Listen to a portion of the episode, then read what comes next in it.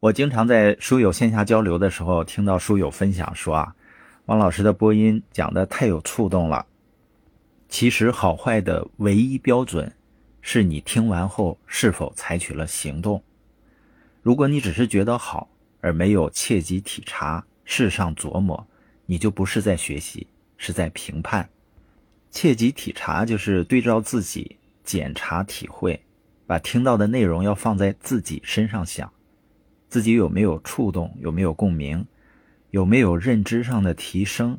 而有的人呢，他不是对照自己，是急着对照别人，看别人有没有做到，他是什么人？我们要先捋捋自己，想想自己是什么人。关于事儿上琢磨呢，王阳明讲学习就强调放事儿上琢磨，你不放在具体事情上琢磨推演。并且经历过、运用上了，就不算真正学到。所以学习不是为了让别人觉得我们知道的多，就是为了用在行动上，叫行动学习。怎么行动呢？就是王阳明说的知行合一，人人皆可成为圣人。怎么做圣人呢？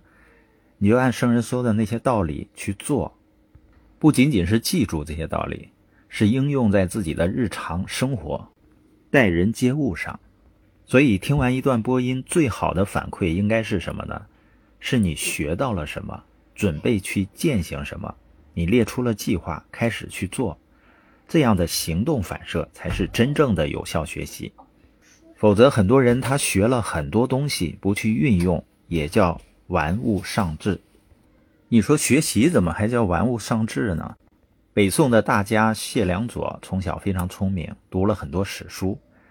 当他前去拜师程颢的时候啊，程颢问他：“你平时读什么书啊？”